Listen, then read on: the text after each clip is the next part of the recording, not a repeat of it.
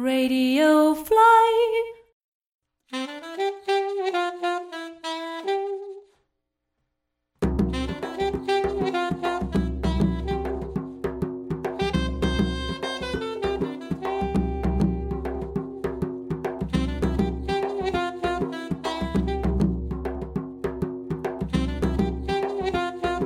Twinkle, twinkle, little star. ਆਲੂ ਦਾ ਪਰੌਂਠਾ, ਨਾਲੇ ਅੰਬ ਦਾ ਅਚਾਰ। ਛੱਡੋ ਕੋਲਾ, ਛੱਡੋ ਕਾਫੀ। ਗਟਕੋ ਲੱਸੀ ਤੇ ਮਾਰੋ ਡਕਾਰ। ਸਤਿ ਸ੍ਰੀ ਅਕਾਲ ਜੀ, ਵੈਲਕਮ ਟੂ ਲੱਸੀ ਵਿਦ ਚਰਨ। ਮੈਂ ਤੁਹਾਡਾ ਆਪਣਾ ਹੋਸਟ ਚਰਨਜੀਤ ਸਿੰਘ ਮਲਿਕ। ਅੱਜ ਦੇ ਸਾਡੇ ਗੈਸਟ ਨੇ ਜਗਦੀਪ ਸਿੰਘ ਪੁਰੀ, ਜਿਨ੍ਹਾਂ ਦਾ ਦਿੱਲੀ ਵਿੱਚ ਸਾਈਕਲਿੰਗ ਗਰੁੱਪ ਹੈਗਾ ਟਰਬੋਨੇਟਰ ਦ ਪੈਡਲਰਸ ਤੇ ਨਾਲੇ ਉਹ ਗ੍ਰਾਫਿਕ ਡਿਜ਼ਾਈਨਿੰਗ ਫਰਮ ਵੀ ਚਲਾਉਂਦੇ ਨੇ। ਜਗਦੀਪ ਸਿੰਘ ਜੀ, ਸਤਿ ਸ੍ਰੀ ਅਕਾਲ। ਸਤਿ ਸ਼੍ਰੀ ਅਕਾਲ ਜੀ। ਵੈਲਕਮ ਟੂ ਲੱਸੀ ਵਿਦ ਚਰਨ ਆਪ ਜੀ ਦਾ ਬਹੁਤ-ਬਹੁਤ ਧੰਨਵਾਦ ਸਾਨੂੰ ਇੱਥੇ ਮੈਨੂੰ ਬੁਲਾਉਣ ਵਾਸਤੇ ਜੀ। ਤੁਸੀਂ ਪਲੀਜ਼ ਆਪਣਾ ਇੱਕ ਫਾਰਮਲ ਇੰਟਰੋਡਕਸ਼ਨ ਜ਼ਰੂਰ ਦਿਓ ਸਾਨੂੰ।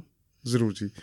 ਮੇਰਾ ਨਾਮ ਜਗਦੀਪ ਸਿੰਘ ਪੁਰੀ ਹੈਗਾ ਤੇ ਮੈਂ ਦਿੱਲੀ ਦਾ ਹੀ ਜੰਪਲ ਹੈਗਾ ਦਿੱਲੀ ਤੋਂ ਹੀ ਮੈਂ ਪੜ੍ਹਾਈ ਕੀਤੀ ਹੈਗੀ ਆਪਣੀ ਔਰ ਫੈਮਿਲੀ ਜਿਹੜੀ ਹੈਗੀ ਸਾਡੀ ਉਹ ਪਿਛੋਕੜ ਸਾਡਾ ਪਾਕਿਸਤਾਨ ਤੋਂ ਆਏ ਹੋਏ ਨੇ ਸਾਰੇ। ਤੇ ਉਸ ਤੋਂ ਬਾਅਦ ਕਲੱਬ ਆਪਣਾ ਗ੍ਰੈਜੂਏਸ਼ਨ ਕਰਨ ਤੋਂ ਬਾਅਦ ਮੈਂ ਆਪਣਾ ਗ੍ਰਾਫਿਕ ਡਿਜ਼ਾਈਨਿੰਗ ਦਾ ਕੰਮ ਸ਼ੁਰੂ ਕੀਤਾ ਔਰ ਉਹਦੀ ਸਿਖਲਾਈ ਵੀ ਲਈ ਹੈਗੀ। ਔਰ ਧੀਰੇ ਧੀਰੇ ਜਦੋਂ ਥੋੜਾ ਜਿਹਾ ਮੈਰਿਜ ਲਾਈਫ ਤੋਂ ਬਾਅਦ ਐਕਟੀਵਿਟੀਆਂ ਜਿਹੜੀਆਂ ਅਹ, ਕਹਿ ਸਕਦੇ ਹਾਂ ਆਪਣਾ ਫਿਜ਼ੀਕਲ ਐਕਟੀਵਿਟੀਆਂ ਜਿਹੜੀਆਂ ਪਿੱਛੇ ਰਹਿ ਗਈਆਂ ਸੀਗੀਆਂ ਜਿਹੜੀਆਂ ਉਹ ਫਿਰ ਇੱਕ ਇੱਕ ਦਿਨ ਅਹ, ਅਚਾਨਕ ਪ੍ਰੋਗਰਾਮ ਬਣਿਆ ਕਿ ਵੀ ਚਲੋ ਕੁਝ ਫਿਜ਼ੀਕਲ ਐਕਟੀਵਿਟੀਆਂ ਨੂੰ ਸਟਾਰਟ ਕਰੀਏ ਤੇ ਸਾਈਕਲਿੰਗ ਦਾ ਇੱਕ ਉਤਸ਼ਾਹ ਆਪਣੇ ਮਨ ਦੇ ਵਿੱਚ ਆਇਆ ਤੇ ਉਹ ਸਾਈਕਲਿੰਗ ਨੂੰ ਅਸੀਂ ਫਿਰ ਲੈ ਕੇ ਸ਼ੁਰੂਆਤ ਕੀਤੀ। ਤੇ ਸਾਈਕਲਿੰਗ ਤੁਹਾਡਾ ਚੁਆਇਸ ਕਿੱਦਾਂ ਬਣੀ? ਕੋਈ ਕਿਸੇ ਨੂੰ ਤੁਹਾਨੂੰ ਵੇਖ ਕੇ ਤੁਸੀਂ ਰੋਡ ਤੇ ਵੇਖਿਆ ਕਿਸੇ ਨੂੰ ਸਾਈਕਲਿੰਗ ਕਰਦੇ ਹੋਏ ਜਾਂ ਕਿਸੇ ਨੇ ਤੁਹਾਨੂੰ ਸੁਜੈਸਟ ਕੀਤਾ? ਸੁਜੈਸ਼ਨ ਦੀ ਗੱਲ ਤੇ ਇਸ ਤਰ੍ਹਾਂ ਸੀ ਕਿ ਇੱਕ ਮਖੌਲੀ ਕਹਿ ਲਓ ਉਹਨੂੰ ਕਿ ਬਈ ਜਿੱਦਾਂ ਮੈਂ ਅਹ, ਰਾਤੀ ਆਪਣੇ ਕੰਮ ਤੇ ਵਾਪਸ ਆਇਆ ਘਰ ਪਹੁੰਚਿਆ ਤੇ ਵਾਈਫ ਨੇ ਇੱਕ ਮਜ਼ਾਕ ਕੀਤਾ ਕਿ ਦੇਖੋ ਜੀ ਤੁਹਾਡੀ ਆਪਣੀ ਸਿਹਤ ਕਿੱਥੇ ਜਾ ਰਹੀ ਹੈ ਔਰ ਕਰ ਕੀ ਰਹੇ ਹੋ? ਤੇ ਬਸ ਉਹਨੂੰ ਮੈਂ ਇੱਕ ਇੱਕ ਸੀਰੀਅਸ ਨੋਟ ਲਿਆ ਤੇ ਉਸ ਤੋਂ ਬਾਅਦ ਨੈਕਸਟ ਡੇ ਤੋਂ ਹੀ ਮੈਂ ਉਹਨੂੰ ਸਾਈਕਲਿੰਗ ਨੂੰ ਮੈਂ ਸਟਾਰਟ ਕੀਤਾ। ਤੇ ਹੁਣ ਮੈਨੂੰ 5 ਸਾਲ ਹੋ ਗਏ ਨੇ ਕਰਦੇ ਨੂੰ ਸੋ ਬਹੁਤ ਅੱਛਾ ਲੱਗਦਾ ਹੈ। ਔਰ ਨਾਲ ਅਸੀਂ ਪ੍ਰੇਰਿਤ ਕਰ ਰਹੇ ਹਾਂ ਜਿਹੜੇ ਕਿ ਨਵੇਂ ਬੱਚੇ ਆ ਰਹੇ ਨੇ ਉਹਨਾਂ ਨੂੰ ਸਿਹਤ ਔਰ ਸਰੂਪ ਦੀ ਅਸੀਂ ਆਪਣੇ ਗਰੁੱਪ ਵੱਲੋਂ ਉਹਨਾਂ ਨੂੰ ਸਿਖਲਾਈ ਕਰੀਏ ਦਈਏ ਔਰ ਦਸੀਏ। ਤੁਹਾਡੇ ਸਾਈਕਲਿੰਗ ਗਰੁੱਪ ਦਾ ਨਾਂ ਕੀ ਹੈਗਾ ਥੋੜਾ ਦੱਸੋ ਸਾਡੇ ਲਿਸਨਰਸ ਸਾਡੇ ਗਰੁੱਪ ਦਾ ਜਿਹੜਾ ਨਾਮ ਹੈਗਾ ਉਹ ਟਰਬੋਨੇਟਰਸ ਦਾ ਪੈਡਲਰਸ ਕਰਕੇ ਹੈਗਾ ਜੀ। ਔਰ ਮੇਨ ਜਿਹੜਾ ਮਕਸਦ ਉਹਦਾ ਹੈਗਾ ਹੈ ਸਿਹਤ ਔਰ ਸਰੂਪ ਨੂੰ ਲੈ ਕੇ। ਅੱਜ ਕੱਲ ਦੇ ਜਿਹੜੇ ਬੱਚੇ ਨੇ ਉਹ ਸਿਹਤ ਵੱਲ ਪਿੱਛੋਂ ਸਿਹਤ ਵੀ ਆਪਣਾ ਧਿਆਨ ਨਹੀਂ ਰੱਖਦੇ ਕਿਉਂਕਿ ਮੋਬਾਈਲ ਗੇਮਸ ਦੇ ਵਿੱਚ ਜਾਂ ਹੋਰ ਦੂਸਰੀ ਐਕਟੀਵਿਟੀਜ਼ ਦੇ ਵਿੱਚ ਜ਼ਿਆਦਾ ਪਾਰਟਿਸਿਪੇਟ ਕਰਦੇ ਨੇ। ਹੂੰ ਹੂੰ ਤੇ ਫਿਜ਼ੀਕਲ ਐਕਟੀਵਿਟੀਜ਼ ਜਿਹੜੀਆਂ ਜਿਹੜੀਆਂ ਸਾਡੇ ਬੱਚਿਆਂ ਦੀਆਂ ਉਹ ਬਹੁਤ ਦੂਰ ਰਹਿ ਗਈਆਂ ਨੇ। ਜਿੱਦਾਂ ਅਸੀਂ ਆਪਣਾ ਪਿਛੋਕੜ ਵੀ ਦੇਖੀਏ ਤੇ ਗੁਰੂ ਸਾਹਿਬ ਵੀ ਸਾਨੂੰ ਗੱਤਕੇ ਦੇ ਬਾਰੇ ਟ੍ਰੇਨਿੰਗ ਦੱਸਣਾ ਚਾਹੁੰਦੇ ਸੀ ਤੇ ਉਸ ਨੂੰ ਅਸੀਂ ਧਿਆਨ ਰੱਖਦੇ ਹਾਂ ਕਿ ਵੀ ਅਸੀਂ ਆਪਣੇ ਜਿਹੜੀ ਨਵੀਂ ਪਨੀਰੀ ਆ ਉਹਨੂੰ ਸਿਹਤ ਦਾ ਵੀ ਸੁਨੇਹਾ ਦਈਏ ਔਰ ਸਰੂਪ ਸੰਭਾਲ ਦਾ ਵੀ ਸੁਨੇਹਾ ਦਈਏ। ਟਰਬੋਨੇਟਰਸ ਹੀ ਕਿਉਂ ਰੱਖਿਆ? ਤੁਹਾਡੇ ਸਾਈਕਲਿੰਗ ਗਰੁੱਪ ਦੀ ਕੋਈ ਖਾਸ ਗੱਲ ਹੈਗੀ ਉਹਦੇ ਬਾਰੇ? ਜੀ ਇਸ ਤਰ੍ਹਾਂ ਹੋਇਆ ਕਿ ਜਦੋਂ ਮੈਂ 2015 ਦੇ ਵਿੱਚ ਇੱਕ ਸਾਈਕਲਿੰਗ ਇਵੈਂਟ ਦੇ ਵਿੱਚ ਗਿਆ ਸੀਗਾ। ਹੂੰ ਹੂੰ ਹੂੰ ਤੇ ਉੱਥੇ ਉਸ ਇਵੈਂਟ ਦੇ ਵਿੱਚ ਮੈਨੂੰ ਮਤਲਬ ਇੱਕ ਰੋਕ ਜੀ ਲਗਾਈ ਉਹਨਾਂ ਨੇ ਮੈਨੂੰ ਡਿਸਕੁਆਲੀਫਾਈ ਕਰਤਾ ਕਿਉਂਕਿ ਮੈਂ ਦਸਤਾਰ ਬੰਨੀ ਹੋਈ ਸੀ। ਓਕੇ ਤੇ ਉਹਨਾਂ ਦੇ ਨਿਯਮ ਕਾਨੂੰਨ ਦੇ ਹਿਸਾਬ ਦੇ ਨਾਲ ਮੈਨੂੰ ਹੈਲਮਟ ਪਾਉਣ ਦੀ ਪਾਉਣਾ ਜ਼ਰੂਰੀ ਸੀਗਾ ਤੇ ਜਿਸ ਨੂੰ ਮੈਂ ਅ, ਮਤਲਬ ਉਹਨਾਂ ਨੂੰ ਅਪੋਜ਼ ਕੀਤਾ ਕਿ ਵੀ ਮੈਂ ਬੀਇੰਗ ਅ ਸਿੱਖ ਬੀਇੰਗ ਅੰਮ੍ਰਿਤਧਾਰੀ ਤੇ ਮੈਂ ਆਪਣੀ ਦਸਤਾਰ ਦੇ ਨਾਲ ਕਿਸੇ ਤਰ੍ਹਾਂ ਦਾ ਕੰਪਰੋਮਾਈਜ਼ ਨਹੀਂ ਕਰ ਸਕਦਾ। ਔਰ ਉਹ ਵੀ ਇਸ ਤਰ੍ਹਾਂ ਦੇ ਇੱਕ ਸਾਈਕਲਿੰਗ ਇਵੈਂਟ ਵਾਸਤੇ। ਤੇ ਉਹ ਲੈ ਕੇ ਫਿਰ ਅਸੀਂ ਜਦੋਂ ਅ, ਉਸ ਮੁੱਦੇ ਨੂੰ ਅਸੀਂ ਚੁੱਕਿਆ ਥੋੜਾ ਜਿਹਾ ਔਰ ਉਸ ਵੇਲੇ ਦੀ ਜਿਹੜੀ ਸਾਈਕਲਿੰਗ ਫਰੈਟਰਨਿਟੀ ਸੀਗੀ ਸਾਡੇ ਸਾਈਕਲਿੰਗ ਫਰੈਂਡ ਸੀਗੇ ਉਹਨਾਂ ਦੇ ਨਾਲ ਗੱਲਬਾਤ ਕੀਤੀ। ਤੇ ਸਾਨੂੰ ਲੱਗਿਆ ਕਿ ਵੀ ਸਾਨੂੰ ਇੱਕ ਲਾਈਕ ਮਾਈਂਡਡ ਪੀਪਲ ਚਾਹੀਦੇ ਹੋਣਗੇ ਸਾਈਕਲਿਸਟ ਚਾਹੀਦੇ ਹੋਣਗੇ ਜਿਹੜੇ ਕਿ ਇਸ ਮੁੱਦੇ ਨੂੰ ਅੱਗੇ ਲੈ ਕੇ ਜਾਣ। ਤਾਂ ਹੀ ਫਿਰ ਅਸੀਂ ਇਹਦਾ ਗਰੁੱਪ ਦਾ ਨਾਮ ਰੱਖਿਆ ਟਰਬੋਨੇਟਰਸ ਦਾ ਪੈਡਲਰਸ ਤੇ ਤੁਹਾਡੇ ਗਰੁੱਪ ਵਿੱਚ ਕੋਈ ਵੀ ਮਤਲਬ ਟਰਬੋਨੇਟਰ ਮਤਲਬ ਹੈਲਮਟ ਪਾ ਕੇ ਨਹੀਂ ਚਲਾਉਂਦਾ ਮਤਲਬ ਜਿਹੜੇ ਹੈਗੇ ਨੇ ਸਾਰੇ ਸਿੱਖ ਹੀ ਜੁਆਇਨ ਕਰ ਸਕਦੇ ਨੇ ਤੁਹਾਡਾ ਗਰੁੱਪ ਜਾਂ ਨਾਨ ਸਿੱਖ ਵੀ ਹੈਗੇ ਤੁਹਾਡੇ ਜੋ group ਬਿਲਕੁਲ? ਨੌਨ 6 ਨੂੰ ਜੀ ਆਇਆਂ ਨੂੰ ਉਹ ਵੈਲਕਮ ਹੈ ਉਹਨਾਂ ਨੂੰ ਬਹੁਤ ਪਿਆਰ ਹੈ ਸੱਦਾ ਹੈ ਖੁੱਲਾ ਸੱਦਾ ਹੈ ਉਹਨਾਂ ਨੂੰ ਉਹ ਜੀ ਆਇਆਂ ਨੂੰ ਨੇ ਤੇ ਕੋਸ਼ਿਸ਼ ਕਰਦੇ ਨੇ ਜਿਹੜੇ ਕਿ ਸਿੱਖ ਰਾਈਡਰਸ ਜਿਹੜੇ ਪਹਿਲੇ ਦਸਤਾਰ ਵਿੱਚ ਨਹੀਂ ਕਰਦੇ ਸੀ ਕਿ ਸਾਨੂੰ ਬੜੀ ਖੁਸ਼ੀ ਹੈ ਕਿ ਹੁਣ ਉਹ ਦਸਤਾਰ ਦੇ ਵਿੱਚ ਸਾਈਕਲਿੰਗ ਕਰਦੇ ਨੇ ਔਰ ਲੌਂਗ ਡਿਸਟੈਂਸ ਸਾਈਕਲਿੰਗ ਕਰਦੇ ਨੇ 5 500 ਕਿਲੋਮੀਟਰ ਦੀ। ਅੱਛਾ ਤੇ ਇਹ ਜੋ ਇਵੈਂਟ ਦੀ ਗੱਲ ਤੁਸੀਂ ਇਹ ਇਹ ਦਿੱਲੀ ਬੇਸਡ ਇਵੈਂਟ ਹੈਗਾ ਸੀ? ਜੀ ਇਹ ਦਿੱਲੀ ਬੇਸਡ ਇਵੈਂਟ ਸੀਗਾ 2015 14 ਅਗਸਤ 2015 ਨੂੰ ਸੀਗਾ। ਅੱਛਾ। ਤੇ ਇਹ ਇਵੈਂਟ ਆਡੈਕਸ ਇੰਡੀਆ ਰੈਂਡੋਨਰਸ ਕਰਾਂਦੀ ਹੈ। ਇੱਕ ਫਰਾਂਸ ਦੀ ਕੰਪਨੀ ਹੈ ਉਹ- ਉਹਨਾਂ ਦੇ ਕੰਸੈਂਟ ਦੇ ਨਾਲ ਇੰਡੀਆ ਦੇ ਵਿੱਚ। ਓਕੇ ਤੇ ਸਾਈਕਲਿੰਗ ਨੂੰ ਲੈ ਕੇ ਤੁਹਾਨੂੰ ਨਹੀਂ ਲੱਗਦਾ ਦਿੱਲੀ ਇੱਕ ਵੈਸੀ ਇੰਨੀ ਬਿਜ਼ੀ ਸਿਟੀ ਹੈਗੀ ਹੈ ਪੋਲਿਊਸ਼ਨ ਕਿੰਨਾ ਜ਼ਿਆਦਾ ਹੈਗਾ ਹੈ, ਮਾਹੌਲ ਦੇ ਹਿਸਾਬ ਨਾਲ ਸਾਈਕਲਿੰਗ ਸਾਡੀ ਹੈਲਥ ਨੂੰ ਮੇਰੇ ਖਿਆਲ ਵਿਗਾੜਦੀ ਹੈ ਜਾਂ ਹੈਲਦੀ ਬਣਾਉਂਦੀ ਹੈ? ਇਹ ਤੁਸੀਂ ਇਹਦੇ ਤੇ ਕੀ ਸੋਚਦੇ ਹੋ? ਨਹੀਂ ਨਹੀਂ ਹੈਲਦੀ ਬਣਾਉਂਦੀ ਹੈ ਐਸਾ ਕੁਝ ਨਹੀਂ ਹੈਗਾ। ਸਾਥ ਅਸੀਂ ਵੈਸੇ ਵੀ ਜਦੋਂ ਅ, ਭਾਵੇਂ ਅਸੀਂ ਅ, ਬਾਜ਼ਾਰਾਂ 'ਚ ਹੋਈਏ ਸੜਕਾਂ ਤੇ ਹੋਈਏ ਅਸੀਂ ਬਰੀਥਿੰਗ ਤੇ ਕਰਨਾ ਹੀ ਹੈਗੀ ਹੈ। ਲੇਕਿਨ ਅਗਰ ਅਸੀਂ ਜਦੋਂ ਪੋਲੂਸ਼ਨ ਦਾ ਲੈਵਲ ਜ਼ਿਆਦਾ ਹੁੰਦਾ ਤੇ ਅਸੀਂ ਕੋਸ਼ਿਸ਼ ਕਰਦੇ ਹਾਂ ਕਿ ਬੰਡਾਨਾਸ ਲਗਾ ਕੇ ਜਾਂ ਮਾਸਕ ਪਾ ਕੇ ਅਸੀਂ ਸਾਈਕਲਿੰਗ ਕਰੀਏ ਔਰ ਸਪੀਡ ਨੂੰ ਆਪਣੀ ਕੰਟਰੋਲ ਰੱਖੀਏ ਤਾਂ ਕਿ ਅਸੀਂ ਜ਼ਿਆਦਾ ਇਨਹੇਲ ਨਾ ਕਰੀਏ। ਬਟ ਅਦਰਵਾਈਜ਼ ਸਾਈਕਲਿੰਗ ਤੇ ਬਹੁਤ ਬੈਸਟ ਹੈਗੀ ਹੈ it's oldest means of transportation ਤੇ ਤੁਸੀਂ you will really enjoy the cycling ਜਦੋਂ ਤੁਸੀਂ ਕਰੋਗੇ ਤੇ ਬਹੁਤ ਅੱਛਾ ਲੱਗੇਗਾ। ਹੂੰ ਹੂੰ। ਤੁਹਾਡੇ ਗਰੁੱਪ ਵਿੱਚ ਰਫਲੀ ਕਿੰਨੇ ਮੈਂਬਰਸ ਹੋਣਗੇ ਜੋ ਰੈਗੂਲਰਲੀ ਤੁਹਾਡੇ ਨਾਲ ਸਾਈਕਲਿੰਗ ਕਰਦੇ ਨੇ? ਅਗਰ ਓਵਰਆਲ ਅਸੀਂ ਮੈਂਬਰ ਦੇਖੀਏ ਤੇ ਲਗਭਗ 200 ਤੋਂ ਉੱਪਰ ਮੈਂਬਰਸ ਹੈਗੇ ਨੇ ਇਸ ਵੇਲੇ। ਬਟ ਵੀਕਐਂਡ ਰਾਈਡ ਦੇ ਉੱਤੇ 18 20 15 20 ਦੀ ਸਟਰੈਂਥ ਜਿਹੜੀ ਹੈ ਆਉਂਦੀ ਹੈ ਕਿਉਂਕਿ ਕਈ ਵਾਰ ਕੁਝ ਲੋਕ ਬਾਹਰ ਹੁੰਦੇ ਨੇ ਕਈ ਦੂਰ ਹੁੰਦੇ ਨੇ। ਬਟ ਵੀਕਐਂਡ ਰਾਈਡ ਦੇ ਉੱਪਰ ਸਟਰੈਂਥ 15 20 ਦੀ ਸਟਰੈਂਥ ਰਹਿੰਦੀ ਹੈ। ਤੇ ਲੌਂਗ ਡਿਸਟੈਂਸ ਸਾਈਕਲਿੰਗ ਵਿੱਚ ਤੁਸੀਂ ਕਿੰਨਾ ਡਿਸਟੈਂਸ ਕਵਰ ਕੀਤਾ ਹੋਇਆ ਹੈ? ਮਤਲਬ ਕਿੱਥੋਂ ਤੋਂ ਕਿੱਥੋਂ ਗਏ ਹੋਏ ਹੋ ਮੈਕਸਿਮਮ ਤੇ ਕਿੰਨਾ ਟਾਈਮ ਲੱਗਿਆ? ਥੋੜਾ ਉਸ ਜਰਨੀ ਬਾਰੇ ਵੀ ਦੱਸੋ ਸਾਨੂੰ। ਜੀ ਜ਼ਰੂਰ ਦੱਸਦੇ ਹਾਂ ਜੀ। ਜਿਹੜੀ ਅਸੀਂ ਗਰੁੱਪ ਰਾਈਡਸ ਕੀਤੀਆਂ ਹੈ ਦਿੱਲੀ ਤੋਂ ਦਰਬਾਰ ਸਾਹਿਬ ਅੰਮ੍ਰਿਤਸਰ ਨੂੰ ਅਸੀਂ ਦੋ ਵਾਰ ਅਸੀਂ ਗਰੁੱਪ ਰਾਈਡ ਕੀਤੀ ਹੈ ਜਿਹਦੇ ਫਰਸਟ ਰਾਈਡ ਦੇ ਵਿੱਚ ਸਾਡੇ ਨਾਲ 28 ਬੰਦੇ ਸੀਗੇ। ਔਰ. ਦੂਸਰੀ ਰਾਈਡ ਦੇ ਵਿੱਚ ਸਾਡੇ ਕੋਲ 35 ਬੰਦੇ ਸੀਗੇ। ਦਿੱਲੀ ਟੂ ਅੰਮ੍ਰਿਤਸਰ ਇਜ਼ ਕਿੰਨਾ ਕਿਲੋਮੀਟਰ ਹੋ ਗਿਆ ਥੋੜਾ ਇਹ ਲਗਭਗ 475 ਕਿਲੋਮੀਟਰ ਬਣ ਜਾਂਦਾ। ਤੇ ਜਿਹੜੇ ਲੋਕੀ ਆਪਣੇ ਫਿਰ ਘਰਾਂ ਤੋਂ ਆਉਂਦੇ ਨੇ ਥੋੜਾ ਇਧਰ ਉਧਰ ਅੰਦਰ ਆਉਂਦੇ ਨੇ ਤੇ 25 30 40 ਕਿਲੋਮੀਟਰ ਉਹਨਾਂ ਦਾ ਵੀ ਬਣ ਜਾਂਦਾ। ਤੇ ਲਗਭਗ ਪੰਜ- 500 ਤੋਂ ਉੱਤੇ ਚਲੀ ਜਾਂਦੀ ਹੈ। ਓਕੇ ਤੇ ਤੁਸੀਂ ਆਣਾ ਜਾਣਾ ਦੋਨੋਂ ਸਾਈਡ ਕਰਦੇ ਹੋ ਜਾਂ ਇੱਕੋ ਸਾਈਡ ਕਰਕੇ ਆਉਂਦੇ ਹੋ? ਨਹੀਂ ਦਰਬਾਰ ਸਾਹਿਬ ਵੀ ਅਸੀਂ ਵਨ ਸਾਈਡ ਕੀਤੀ ਹੈ ਵਨ ਸਾਈਡ ਸਾਈਕਲ ਕਰਕੇ ਆਉਂਦੇ ਹਾਂ। ਬਾਕੀ ਜਿਹੜੀ ਵਾਪਸੀ ਅਸੀਂ ਕਰਨੇ ਆ ਆਪਣੀ ਸਾਈਕਲ ਨੂੰ ਟਰਾਂਸਪੋਰਟ ਦੇ ਰਾਹੀਂ ਵਾਪਸ ਲੈ ਕੇ ਆਉਂਦੇ ਆ ਕਿਉਂਕਿ ਉਹਦੇ ਵਾਸਤੇ ਇੱਕ ਤੇ ਥੋੜਾ ਸਮਾਂ ਚਾਹੀਦਾ ਜੇ ਸਾਨੂੰ 2.5 ਦਿਨ ਜਾਂਦਿਆਂ ਲੱਗਦੇ ਨੇ ਤੇ ਫਿਰ 2.5 ਦਿਨ ਆਉਂਦਿਆਂ ਵੀ ਲੱਗਦੇ ਨੇ। ਤੇ 5 ਦਿਨ ਸਪੇਅਰ ਕਰਨੇ ਔਰ ਫਿਰ ਕਿ ਨਾ ਰੈਸਟ ਲੈਣਾ ਉਹ ਸਾਰਿਆਂ ਵਾਸਤੇ ਪੋਸੀਬਲ ਨਹੀਂ ਹੈ ਕਿਉਂਕਿ ਸਾਰੇ ਜਿਹੜੇ ਵੀ ਹੈਗੇ ਨੇ ਕੰਮਾਂ ਕਾਰਾਂ ਵਾਲੇ ਹੈਗੇ ਨੇ। ਤੇ ਇਸ ਕਰਕੇ ਥੋੜੀ ਜੀ ਹੈਗੀ ਹੈ। ਲੇਕਿਨ ਅਸੀਂ ਹੁਣ ਇੱਕ ਕਰੰਟ ਰਾਈਡ ਉਲੀਕੀ ਹੈਗੀ ਜਿਹੜੀ ਕਿ ਸਾਡੀ ਫੈਬਰੂਰੀ ਨੂੰ ਆ ਰਹੀ ਹੈ। ਫਤਿਹਗੜ੍ਹ ਸਾਹਿਬ ਦਿੱਲੀ ਫਤਿਹਗੜ੍ਹ ਸਾਹਿਬ ਦਿੱਲੀ। ਉਹ ਅਸੀਂ ਪੂਰੀ ਸਾਈਕਲ ਤੇ ਜਾਣਾ ਸਾਈਕਲ ਤੇ ਹੀ ਆਣਾ ਕਰ ਰਹੇ ਹਾਂ। ਉਹ 500 ਕਿਲੋਮੀਟਰ ਹੈਗੀ ਹੈ। ਇਹ ਦਿਸ ਇਜ਼ ਐਨੂਅਲ ਮਤਲਬ ਐਨੂਅਲ ਰਾਈਡ ਹੈਗੀ ਹੈ ਜਾਂ ਸਿਰਫ ਇਸੀ ਵਾਰ ਹੋ ਰਹੀ ਹੈ ਅਗਲੀ ਵਾਰ ਨਹੀਂ ਹੋਏਗੀ ਜਾਂ ਹਰ ਸਾਲ ਤੁਸੀਂ ਕਰਦੇ ਹੀ ਕਰਦੇ ਹੋ? ਜੀ ਹਾਂ ਫਸਟ ਟਾਈਮ ਜਦੋਂ ਅਸੀਂ ਦਰਬਾਰ ਸਾਹਿਬ ਗਏ ਸੀਗੇ ਤੇ ਅਸੀਂ ਬੜੇ ਸ਼ੌਂਕ ਦੇ ਨਾਲ ਅਸੀਂ ਸੋਚਿਆ ਕਿ ਵੀ ਅਸੀਂ ਕੁਝ ਐਸਾ ਕਰੀਏ ਕਿ ਜਿਹੜਾ ਕਿ ਜਿਸ ਕੰਪਨੀ ਨੇ ਜਿਸ ਫੈਡਰੇਸ਼ਨ ਨੇ ਸਾਨੂੰ ਰੋਕ ਲਗਾਈ ਸੀ ਕਿ ਉਹ ਵੀ ਲੌਂਗ ਡਿਸਟੈਂਸ ਸਾਈਕਲਿੰਗ ਕਰਾਉਂਦੀ ਹੈ ਸੋ ਅਸੀਂ ਸੋਚਿਆ ਕਿ ਅਸੀਂ ਵੀ ਪ੍ਰੂਵ ਕਰੀਏ ਕਿ ਦਸਤਾਰ ਦੇ ਵਿੱਚ ਸਾਈਕਲਿੰਗ ਲੌਂਗ ਡਿਸਟੈਂਸ ਸਾਈਕਲਿੰਗ ਬੜੇ ਆਰਾਮ ਨਾਲ ਕੀਤੀ ਜਾ ਸਕਦੀ ਹੈ ਔਰ ਕਿਸ ਇਸੇ ਤਰ੍ਹਾਂ ਦੇ ਕੋਈ ਖਤਰੇ ਵਾਲੀ ਗੱਲ ਨਹੀਂ ਹੈਗੀ। ਸੋ ਅਸੀਂ ਚੈਲੰਜ ਲੈ ਕੇ ਫਰਸਟ ਰਾਈਡ ਨੂੰ ਕੀਤਾ ਔਰ ਉਹ ਫਰਸਟ ਰਾਈਡ ਕਰਨ ਤੋਂ ਬਾਅਦ ਸਾਨੂੰ ਲੱਗਿਆ ਕਿ ਸਾਨੂੰ ਇਹਨੂੰ ਇੱਕ ਐਨੂਅਲ ਅਫੇਅਰ ਬਣਾਉਣਾ ਚਾਹੀਦਾ ਹੈ। ਔਰ ਅਸੀਂ ਹੁਣ ਦੋ ਕ੍ਰਾਸ ਕੰਟਰੀ ਰਾਈਡ ਜਿਹੜੀ ਹੈਗੀਆਂ ਸਾਲ ਦੇ ਵਿੱਚ ਕਰਦੇ ਹੈਗੇ। ਸੋ ਸੇਫਟੀ ਸਟੈਂਡਰਡ ਦੇ ਹਿਸਾਬ ਨਾਲ ਤੁਸੀਂ ਸਾਰੇ ਪ੍ਰੋਟੋਕਾਲ ਫੋਲੋ ਕਰਦੇ ਹੋ ਜਿਹੜਾ ਸੇਫਟੀ ਵਹੀਕਲ ਚਾਹੀਦਾ ਹੁੰਦਾ ਹੈ ਜਾਂ ਮਤਲਬ ਤੁਹਾਡੇ ਗਰੁੱਪ ਵਿੱਚ ਉਹ ਸਾਰੇ ਮੈਜਰਸ ਤੁਸੀਂ ਲੈਂਦੇ ਹੋ ਆਪਣੇ ਸੰਭਾਲ ਰੱਖਦੇ ਹੋ? ਜੀ ਬਿਲਕੁਲ ਲੈਂਦੇ ਹਾਂ ਅਸੀਂ। ਜਿਹੜੇ ਸਾਡੇ ਸੇਫਟੀ ਮੈਜਰਸ ਹੁੰਦੇ ਨੇ ਸਾਡੇ ਕੋਲ ਮੈਡੀਕਲ ਮਤਲਬ ਪ੍ਰੋਫੈਸ਼ਨਲ ਹੁੰਦਾ ਜਿਹੜਾ ਸਾਡੇ ਨਾਲ ਚੱਲਦਾ ਹੈਗਾ। ਉਹਦੇ ਕੋਲ ਸਾਰਾ ਸਮਾਨ ਹੁੰਦਾ basic first first aid kit ਔਰ ਸਾਈਕਲਿੰਗ ਵਾਸਤੇ ਜਿਹੜਾ ਰਿਪੇਅਰ ਵਾਸਤੇ ਟੈਕਨੀਸ਼ੀਅਨ ਰਹਿੰਦਾ ਸਾਡੇ ਕੋਲ। ਔਰ ਸਪੋਰਟ ਵਹੀਕਲ ਨਾਲ ਰਹਿੰਦੀ ਹੈ ਔਰ ਵੋਲੰਟੀਅਰਸ ਨਾਲ ਰਹਿੰਦੇ ਨੇ ਜਿਹੜੇ ਸਾਨੂੰ ਟਾਈਮ ਟੂ ਟਾਈਮ ਸਾਨੂੰ ਅ, ਰਸਤੇ ਦੇ ਵਿੱਚ ਕਿਸੇ ਤਰ੍ਹਾਂ ਦੀ ਕੋਈ ਦਿੱਕਤ ਹੈ ਰਾਈਡਰਸ ਨੂੰ ਤੇ ਉਹਦਾ ਖਿਆਲ ਰੱਖਦੇ ਨੇ। ਤੇ ਵੈਸੇ ਤੇ ਟਰਾਂਸਪੋਰਟ ਡਿਪਾਰਟਮੈਂਟ ਦੇ ਹਿਸਾਬ ਨਾਲ ਹੈਲਮਟ ਪਹਿਨਣਾ ਜ਼ਰੂਰੀ ਨਹੀਂ ਹੈ ਸਿੱਖ ਬੰਦੇ ਨੂੰ। ਤੇ ਸਾਈਕਲਿੰਗ ਦੇ ਹਿਸਾਬ ਨਾਲ ਵੀ ਸੇਫਟੀ ਸਟੈਂਡਰਡ ਦੇ ਹਿਸਾਬ ਨਾਲ ਟਰਬਨ ਬਿਲਕੁਲ ਸੇਫ ਮੰਨੀ ਜਾਂਦੀ ਹੈ ਜੇ ਕੋਈ ਕਦੇ ਕੋਈ ਡਿੱਗਿਆ ਵੀ ਹੋਏਗਾ ਤੁਹਾਡੇ ਹਿਸਾਬ ਨਾਲ ਜੀ ਹਾਂ ਉਹ ਡਿਪੈਂਡ ਕਰਦਾ ਕਿ ਤੁਸੀਂ ਆਪਣੀ ਦਸਤਾਰ ਨੂੰ ਕਿਸ ਤਰ੍ਹਾਂ ਸਜਾਉਂਦੇ ਹੋ ਕਿੰਨਾ ਕੁ ਸਖਤ ਬੰਦੇ ਹੋ ਜਾਂ ਕਿਸ ਤਰ੍ਹਾਂ ਕੋਈ ਸੇਫਟੀ ਮੇਜਰ ਲੈ ਕੇ ਕਰਦੇ ਹੋ। ਜਿਸ ਤਰ੍ਹਾਂ ਅਸੀਂ ਨਾਰਮਲ ਤੌਰ ਤੇ ਦਸਤਾਰ ਸਜਾਉਣ ਤੋਂ ਬਾਅਦ ਅਸੀਂ ਬੰਡਾਨੇ ਨਾਲ ਬੰਡਾਨੇ ਦੇ ਨਾਲ ਪੂਰਾ ਅਸੀਂ ਨੂੰ ਕਵਰ ਕਰ ਲੈਂਦੇ ਆ ਤਾਂ ਕਿ ਅਗਰ ਛੋਟੇ ਮੋਟੇ ਜਿਹੜੇ ਝਟਕੇ ਆਉਂਦੇ ਨੇ ਪੌਟ ਹੋਲਸ ਹੁੰਦੇ ਨੇ ਤੇ ਅਸੀਂ ਉਹਨਾਂ ਨੂੰ ਉਸ ਤੋਂ ਬਚਾ ਕੇ ਰੱਖੀਏ ਤੇ ਅਸੀਂ ਔਰ ਮੈਂ ਖੁਦ ਦੋ ਤਿੰਨ ਵਾਰ ਗਿਰਿਆ ਔਰ ਗੁਰੂ ਮਹਾਰਾਜ ਦੀ ਕਿਰਪਾ ਹੈ ਦਸਤਾਰ ਦੇ ਉੱਪਰ ਕੋਈ ਕਿਸੇ ਤਰ੍ਹਾਂ ਦੀ ਕੋਈ ਪਰੇਸ਼ਾਨੀ ਕੋਈ ਦਿੱਕਤ ਨਹੀਂ ਆਈ। ਤੇ ਬਚਪਨ ਵਿੱਚ ਵੀ ਤੁਹਾਨੂੰ ਕੋਈ ਸਪੋਰਟਸ ਐਕਟੀਵਿਟੀਜ਼ ਕਰਦੇ ਹੁੰਦੇ ਸੀ? ਮਤਲਬ ਸਾਈਕਲਿੰਗ ਹੀ ਕਰਦੇ ਹੁੰਦੇ ਸੀ ਜਾਂ ਕੁਝ ਤੁਹਾਡੇ ਬਚਪਨ ਬਾਰੇ ਦੱਸੋ। ਬਚਪਨ ਵਿੱਚ ਵੀ ਸਾਈਕਲਿੰਗ ਮੇਰੇ ਹਿਸਾਬ ਨਾਲ ਸਾਰੇ ਬੱਚੇ ਹੀ ਕਰਦੇ ਨੇ ਲੇਕਿਨ ਉਹ ਥੋੜੀ ਏਜ ਤੱਕ ਕਰਦੇ ਨੇ ਤਾਂ ਕਿ ਉਸ ਤੋਂ ਬਾਅਦ ਉਹਨਾਂ ਨੂੰ ਜਦੋਂ ਕੁਝ ਸਕੂਟੀ ਜਾਂ ਮੋਟਰਸਾਈਕਲ ਨਜ਼ਰ ਆਉਂਦੀ ਹੈ ਤਦ ਤੱਕ ਉਹ ਛੱਡ ਜਾਂਦੇ ਨੇ। ਤੇ ਬਚਪਨ ਦੇ ਵਿੱਚ ਤੇ ਸਾਰੇ ਗੇਮ ਖੇਲੇ ਨੇ ਅਸੀਂ ਕੰਚੇ ਵੀ ਖੇਲੇ ਨੇ ਲੱਟੂ ਵੀ ਖੇਲੇ ਨੇ ਤੇ ਕੋਈ ਐਸਾ ਗੇਮ ਜਿਹੜਾ ਅਸੀਂ ਨਹੀਂ ਖੇਲਿਆ ਹੋਵੇ। ਬਚਪਨ ਦੀ ਅਸੀਂ ਗੱਲ ਕੀਤੀ ਹੈ ਇੱਕ ਵਾਰੀ ਤੁਹਾਡੀ ਏਜ ਕਿੰਨੀ ਹੈਗੀ ਉਹ ਵੀ ਦੱਸੋ ਬਿਕਾਜ਼ ਤੁਸੀਂ ਇੰਨੀ ਕ੍ਰਾਸ ਕੰਟਰੀ ਰਾਈਡਸ ਕਰਦੇ ਹੋ ਅਸੀਂ ਤੁਹਾਡੀ ਏਜ ਕਿਸੇ ਨੂੰ ਨਹੀਂ ਦੱਸੀ ਹਲੇ ਤੱਕ। 51 ਪਲੱਸ ਹੋ ਗਿਆ ਮੈਂ। ਓਕੇ ਤੇ ਬਹੁਤ ਅੱਛਾ ਲੱਗਦਾ ਕਿ ਜਿਹੜੇ ਨਵੇਂ ਬੱਚੇ ਆਉਂਦੇ ਨੇ ਉਹਨਾਂ ਨਾਲ ਕੰਪੀਟ ਵੀ ਕਰੀਦਾ ਉਹਨਾਂ ਨੂੰ ਇਨਸਪਾਇਰ ਵੀ ਕਰੀਦਾ ਔਰ ਬਹੁਤ ਅੱਛਾ ਲੱਗਦਾ। ਕਿਹੜੇ ਏਰੀਆ ਵਿੱਚ ਤੁਸੀਂ ਰਹੇ ਹੋ ਕਿੱਥੋਂ ਦਿੱਲੀ ਬੇਸਡ ਹੀ ਰਹੇ ਹੋ ਤੁਸੀਂ ਹਮੇਸ਼ਾ ਤੋਂ ਜਾਂ ਪਹਿਲਾਂ ਕਿੱਥੇ ਹੋਰ ਸੀਗੇ? ਹੁਣ ਦਿੱਲੀ ਆ ਗਏ। ਨਹੀਂ ਮੈਂ ਦਿੱਲੀ ਬੌਰਨ ਹਾਂ ਦਿੱਲੀ 'ਚ ਜੰਪਲ ਹਾਂ ਦਿੱਲੀ 'ਚ ਪੜ੍ਹਾਈ ਹੋਈ ਹੈ। ਔਰ ਜ਼ਿਆਦਾਤਰ ਮੈਂ ਸਾਊਥ ਦਿੱਲੀ 'ਚ ਰਿਹਾ। ਖੈਰ ਕੋਈ ਐਸਾ ਗੇਮ ਨਹੀਂ ਜਿਹੜਾ ਕਿ ਉਸ ਜ਼ਮਾਨੇ ਦੇ ਵਿੱਚ ਨਾ ਖੇਡਿਆ ਹੋਵੇ। ਉਸ ਵੇਲੇ ਲੋਕੀ ਜਿਸ ਤਰ੍ਹਾਂ ਮੈਂ ਯਾਦ ਕਰਾਂ ਕਿ ਸਾਡੇ ਗਵਰਨਮੈਂਟ ਕਾਲੋਨੀ ਸੀਗੇ ਤੇ ਇੱਕ ਛੋਟੇ ਛੋਟੇ ਬਲਾਕਸ ਹੁੰਦੇ ਸੀਗੇ 18 20 ਘਰਾਂ ਦੇ ਬਲਾਕਸ ਹੁੰਦੇ ਸੀਗੇ।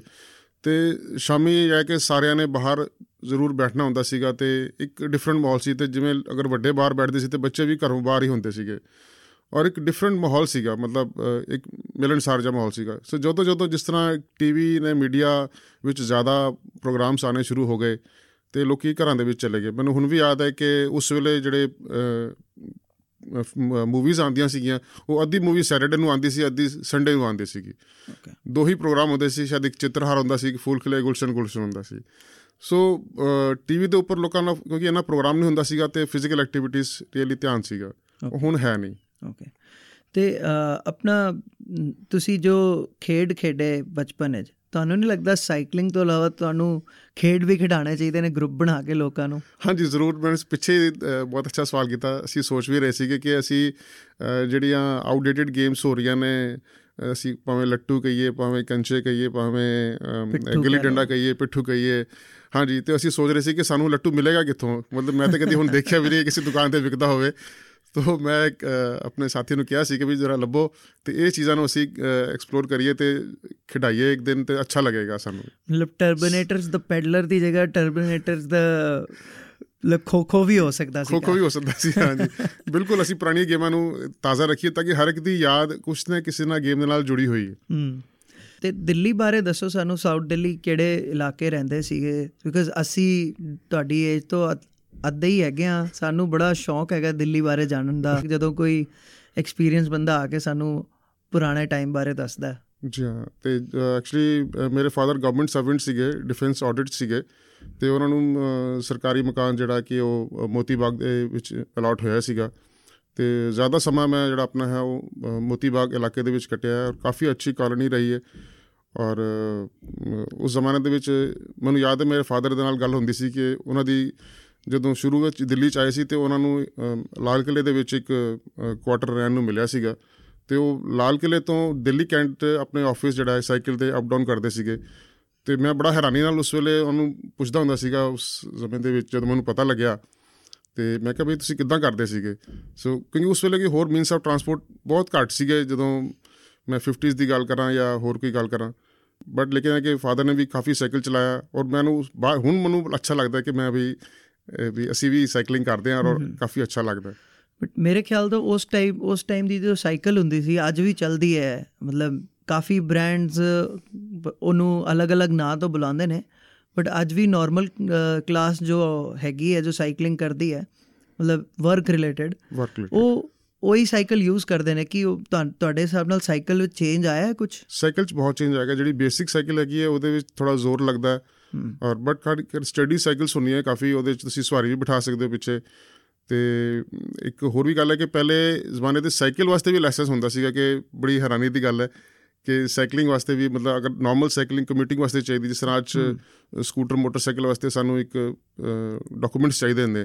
ਤੇ ਇੱਕ ਜ਼ਮਾਨੇ ਦੇ ਵਿੱਚ ਸਾਈਕਲ ਵਾਸਤੇ ਵੀ ਲਾਇਸੈਂਸ ਚਾਹੀਦਾ ਹੁੰਦਾ ਸੀਗਾ। ਸ਼ਾਇਦ ਅਗਰ ਮੈਂ ਲਿਸਨਰ ਨੂੰ ਦੱਸਣਾ ਚਾਹਾਂਗਾ ਸ਼ਾਇਦ ਇੱਕ ਜ਼ਮਾਨਾ ਸੀ ਜਦੋਂ ਰੇਡੀਓ ਟੈਲੀਵਿਜ਼ਨ ਵਾਸਤੇ ਵੀ ਲਾਇਸੈਂਸ ਦੀ ਜ਼ਰੂਰਤ ਪੈਂਦੀ ਸੀਗੀ। ਓਕੇ ਤੇ ਸਾਈਕਲਿੰਗ ਦੇ ਲਾਇਸੈਂਸ ਬਾਰੇ ਸਾਨੂੰ ਦੱਸੋ ਉਹਦੇ ਵਿੱਚ ਕੀ ਕੁਝ ਐਲੀਜੀਬਿਲਿਟੀ ਕ੍ਰਾਈਟੇਰੀਆ ਹੁੰਦਾ ਸੀ? ਕਿ ਕੌਣ ਚਲਾ ਸਕਦਾ ਸੀ ਕੌਣ ਨਹੀਂ ਚਲਾ ਸਕਦਾ ਸੀ? ਮਤਲਬ ਤੁਹਾਨੂੰ ਕੁਝ ਆਈਡੀਆ ਹੈਗਾ? ਨਹੀਂ ਇਸ ਬਾਰੇ ਮੈਨੂੰ ਆਈਡੀਆ ਨਹੀਂ ਹੈ ਕਿਉਂਕਿ ਮੈਂ ਇੱਕ ਕਾਗਜ਼ ਦੇਖਿਆ ਸੀ ਥੋੜਾ ਟਾਈਮ ਪਹਿਲੇ ਜਿਹਦੇ ਵਿੱਚ ਸਾਈਕਲ ਦੇ ਲਾਇਸੈਂਸ ਦੀ ਉਹਦੇ ਵਿੱਚ ਲਿਖਿਆ ਸੀ ਕਿ ਵੀ ਫਲਾ ਫਲਾ ਬੰਦੇ ਦਾ ਲਾਇਸੈਂਸ ਹੈਗਾ ਔਰ ਸਾਈਕਲ ਰੀਨਿਊ ਹੁੰਦਾ ਸੀਗਾ ਐਵਰੀ ਈਅਰ ਤੁਹਾਡਾ ਸਕੂਲਿੰਗ ਤੇ ਆਪਣੀ ਐਜੂਕੇਸ਼ਨ ਬਾਰੇ ਦੱਸੋ ਸਾਨੂੰ ਕਿ ਤੁਸੀਂ ਕਿੱਥੇ ਪੜ੍ਹਾਈ ਕੀਤੀ? ਮੈਂ ਜਿਹੜੀ ਸਕੂਲਿੰਗ ਕੀਤੀ ਹੈ ਉਹ ਗਵਰਨਮੈਂਟ ਸਕੂਲ ਮੋਤੀਬਾਗ ਤੋਂ ਕੀਤੀ ਹੈ ਤੇ ਉਸ ਤੋਂ ਬਾਅਦ ਮੈਂ ਦਿੱਲੀ ਯੂਨੀਵਰਸਿਟੀ ਤੋਂ ਬੀਐਸਸੀ ਗ੍ਰੈਜੂਏਸ਼ਨ ਕੀਤੀ ਹੈ। ਔਰ ਉਸ ਤੋਂ ਬਾਅਦ ਫਿਰ ਜਿਹੜਾ ਗ੍ਰਾਫਿਕ ਡਿਜ਼ਾਈਨਿੰਗ ਦਾ ਕੋਰਸ ਵੱਖ-ਵੱਖ ਥਾਵਾਂ ਤੋਂ ਕਰਕੇ ਤੇ ਗੁਰੂ ਮਹਾਰਾਜ ਦੀ ਕਿਰਪਾ ਨਾਲ ਕਿਰਤ ਕਰ ਰਹੇ ਹਾਂ। ਉਸ ਵੇਲੇ ਮੈਨੂੰ ਯਾਦ ਹੈ ਕਿ ਸਕੂਲ ਦੇ ਵਿੱਚ ਮੈਂ ਫੁੱਟਬਾਲ ਵੀ ਖੇਡਦਾ ਹੁੰਦਾ ਸੀਗਾ। ਫੁੱਟਬਾਲ ਦਾ ਸਾਡੇ ਜਿਹੜੇ ਪ੍ਰਿੰਸੀਪਲ ਸੀਗੇ ਉਹਨਾਂ ਨੂੰ ਬਹੁਤ ਸ਼ੌਂਕ ਸੀਗਾ। ਔਰ ਸਾਡੀ ਸਕੂਲ ਦੀ ਟੀਮ ਜਿਹੜੇ ਸੀਗੇ ਉਹ ਟਰਾਫੀਜ਼ ਵਗੈਰਾ ਲੈ ਕੇ ਆਉਂਦੀ ਹੁੰਦੀ ਸੀਗੀ। ਤੇ ਇੱਕ ਇਨਸੀਡੈਂਟ ਯਾਦ ਹੈ ਕਿ ਜਦੋਂ ਸਾਡਾ ਟੀਚਰਸ ਦਾ ਔਰ ਸਟੂਡੈਂਟਸ ਦਾ ਮੈਚ ਸੀਗਾ ਸੋ ਉਹ ਸਾਡੇ ਪ੍ਰਿੰਸੀਪਲ ਬੜੇ ਪੁਰਾਣੇ ਟਾਈਮ ਤੇ ਸੀਗੇ ਔਰ ਫੁੱਟਬਾਲ ਦੇ ਅੱਛੇ ਖਿਡਾਰੀ ਸੀਗੇ। ਤੇ ਹੁਣ ਵੀ ਮੈਨੂੰ ਯਾਦ ਹੈ ਕਿ ਜਦੋਂ ਇੰਨੀ ਏਜ ਵਿੱਚ ਵੀ ਜਦੋਂ ਅਸੀਂ ਤਾਂ ਯੰਗਸਟਰ ਸੀਗੇ 12th ਦੇ ਵਿੱਚ 11ਵੀਂ ਚ 12ਵੀਂ ਚ ਪੜ੍ਹਦੇ ਸੀਗੇ। ਉਹਨਾਂ ਦੇ ਸਾਹਮਣੇ ਫਿਰ ਵੀ ਸਾਨੂੰ ਆਂਦੇ ਡਰ ਲੱਗਦਾ ਸੀਗਾ ਵੀ ਕਿਸ ਤਰ੍ਹਾਂ ਅਸੀਂ ਇਹਨਾਂ ਨਾਲ ਖੇਡਾਂਗੇ ਔਰ ਬਹੁਤ ਅੱਛਾ ਖੇਡਦੇ ਸੀ ਉਸ ਵੇਲੇ। ਉਹ ਵਾਲਾ ਮੈਚ ਬਾਰੇ ਦੱਸੋ ਉਹ ਤੁਸੀਂ ਜਿੱਤ ਗਏ ਸੀ ਜਾਂ ਸਟੂਡੈਂਟ ਜਿੱਤੇ ਸੀ ਸਟੂਡੈਂਟਸ ਜਿੱਤ ਗਏ ਸੀਗੇ ਜੀ। ਆਪਣਾ ਗ੍ਰਾਫਿਕ ਡਿਜ਼ਾਈਨਿੰਗ ਦਾ ਤੁਹਾਨੂੰ ਸ਼ੌਂਕ ਮਤਲਬ ਤੁਹਾਨੂੰ ਲੱਗਦਾ ਸੀ ਡਿਜ਼ਾਈਨਿੰਗ ਵਿੱਚ ਜਾਓਗੇ ਤੁਸੀਂ ਜਦੋਂ ਬਚਪਨ ਪੜ੍ਹਾਈ ਕਰਦੇ ਹੁੰਦੇ ਸੀ ਜਾਂ ਇਹ ਡਿਵੈਲਪ ਤੁਸੀਂ ਹੁਣੇ ਕੀਤਾ ਇੰਟਰਸਟ ਇਹਦੇ ਵਿੱਚ? ਨਹੀਂ ਇੰਟਰਸਟ ਪਹਿਲੇ ਸੀਗਾ ਕਿ ਮੈਂ ਜਿਵੇਂ ਡਰਾਇੰਗ ਦੇ ਵਿੱਚ ਕਾਫੀ ਅੱਛਾ ਸੀਗਾ ਡਰਾਇੰਗ ਕਰਦਾ ਹੁੰਦਾ ਸੀਗਾ ਤੇ ਕਲਰ ਸਕੀਮਸ ਲਗਾਉਣੀਆਂ ਤੇ ਉਸ ਵੇਲੇ ਸ਼ੌਂਕ ਸੀਗਾ ਸ਼ੁਰੂ ਤੋਂ ਹੀ ਕ੍ਰੀਏਟਿਵ ਰਿਹਾ ਤੇ ਜਦੋਂ ਫਿਰ ਅ, ਕਿਰਤ ਕਰਨ ਦਾ ਟਾਈਮ ਆਇਆ ਤੇ ਫਿਰ ਦੇਖਿਆ ਕਿ ਵੀ ਇਸ ਲਾਈਨ ਦੇ ਵਿੱਚ ਕਾਫੀ ਸਕੋਪ ਸੀਗਾ ਔਰ ਮੇਰਾ ਆਪਣਾ ਪਰਸਨਲ ਇੰਟਰਸਟ ਸੀਗਾ ਵੀ ਇਹਨੂੰ ਕਰਨ ਵਾਸਤੇ ਔਰ ਕ੍ਰੀਏਟੀਵਿਟੀ ਕਰਨ ਦੇ ਵਿੱਚ ਜਿਹੜੀਆਂ ਜਿਹੜੀ ਖੁਸ਼ੀ ਮਿਲਦੀ ਹੈ ਕਿ ਫਿਰ ਉਹ ਵੱਖੀ ਹੁੰਦੀ ਹੈ ਔਰ ਬੰਦਾ ਪਛਾਣਿਆ ਵੀ ਜਾਂਦਾ ਇਸ ਤੋਂ ਫਿਰ। ਇਹਦੇ ਵਿੱਚ ਹੁਣੇ ਤੁਹਾਡਾ ਕਿਸ ਟਾਈਪ ਦਾ ਕੰਮ ਹੈ? ਨਹੀਂ ਮੇਰੇ ਕੋਲ ਗੁਰੂ ਮਹਾਰਾਜ ਦੀ ਕਿਰਪਾ ਨਾਲ ਅੱਛਾ ਕੰਮ ਹੈਗਾ। ਮੇਰੇ ਕੋਲ ਕਾਫੀ ਸਾਰੇ ਡਿਪਲੋਮੈਟਿਕ ਕਲਾਇੰਟਸ ਹੈਗੇ ਨੇ ਜਿਨ੍ਹਾਂ ਜਿਨ੍ਹਾਂ ਦਾ ਮੈਂ ਕੰਮ ਕੀਤਾ।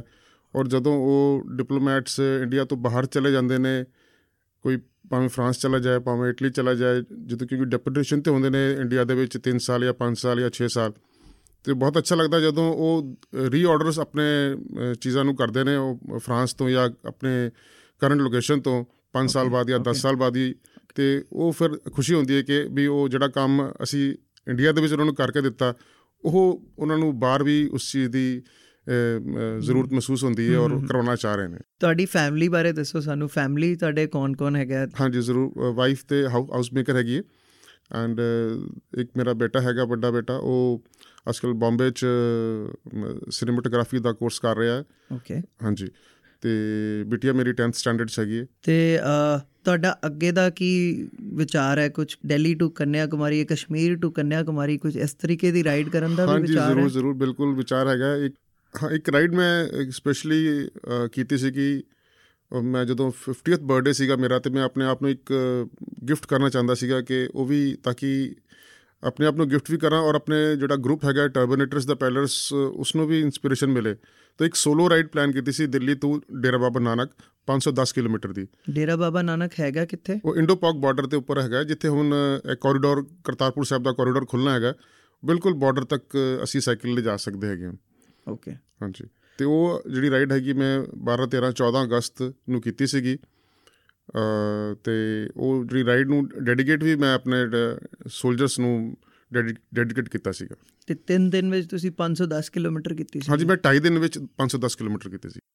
ਜਿਹੜਾ ਹੁਣ ਕਰਤਾਰਪੁਰ ਸਾਹਿਬ ਦਾ ਲਾਂਘਾ ਜਿਹੜਾ ਖੁੱਲ ਰਿਹਾ ਹੈਗਾ ਉਮੀਦ। ਕਰਦੇ ਹਾਂ ਅਗਲੇ ਸਾਲ ਤੱਕ ਖੁੱਲੇਗਾ ਅਸੀਂ ਕੋਸ਼ਿਸ਼ ਕਰਾਂਗੇ ਕਿ ਦਿੱਲੀ ਤੋਂ ਕਰਤਾਰਪੁਰ ਸਾਹਿਬ ਦੀ ਅਗਰ ਸਾਨੂੰ ਪਰਮਿਸ਼ਨ ਮਿਲ ਜਾਂਦੀ ਹੈ ਤਾਂ ਜ਼ਰੂਰ ਜਾਈਏ। ਬਾਕੀ ਇਹ ਕਿ ਤੁਸੀਂ ਪਹਿਲਾਂ ਟਰੈਵਲ ਕੀਤਾ ਹੈ ਕਦੇ ਪਾਕਿਸਤਾਨ? ਨਹੀਂ ਪਾਕਿਸਤਾਨ ਮੈਂ ਟਰੈਵਲ ਕੀਤਾ ਹੈ, ਉਹ 92s ਦੇ ਵਿੱਚ 92 93 ਦੇ ਵਿੱਚ।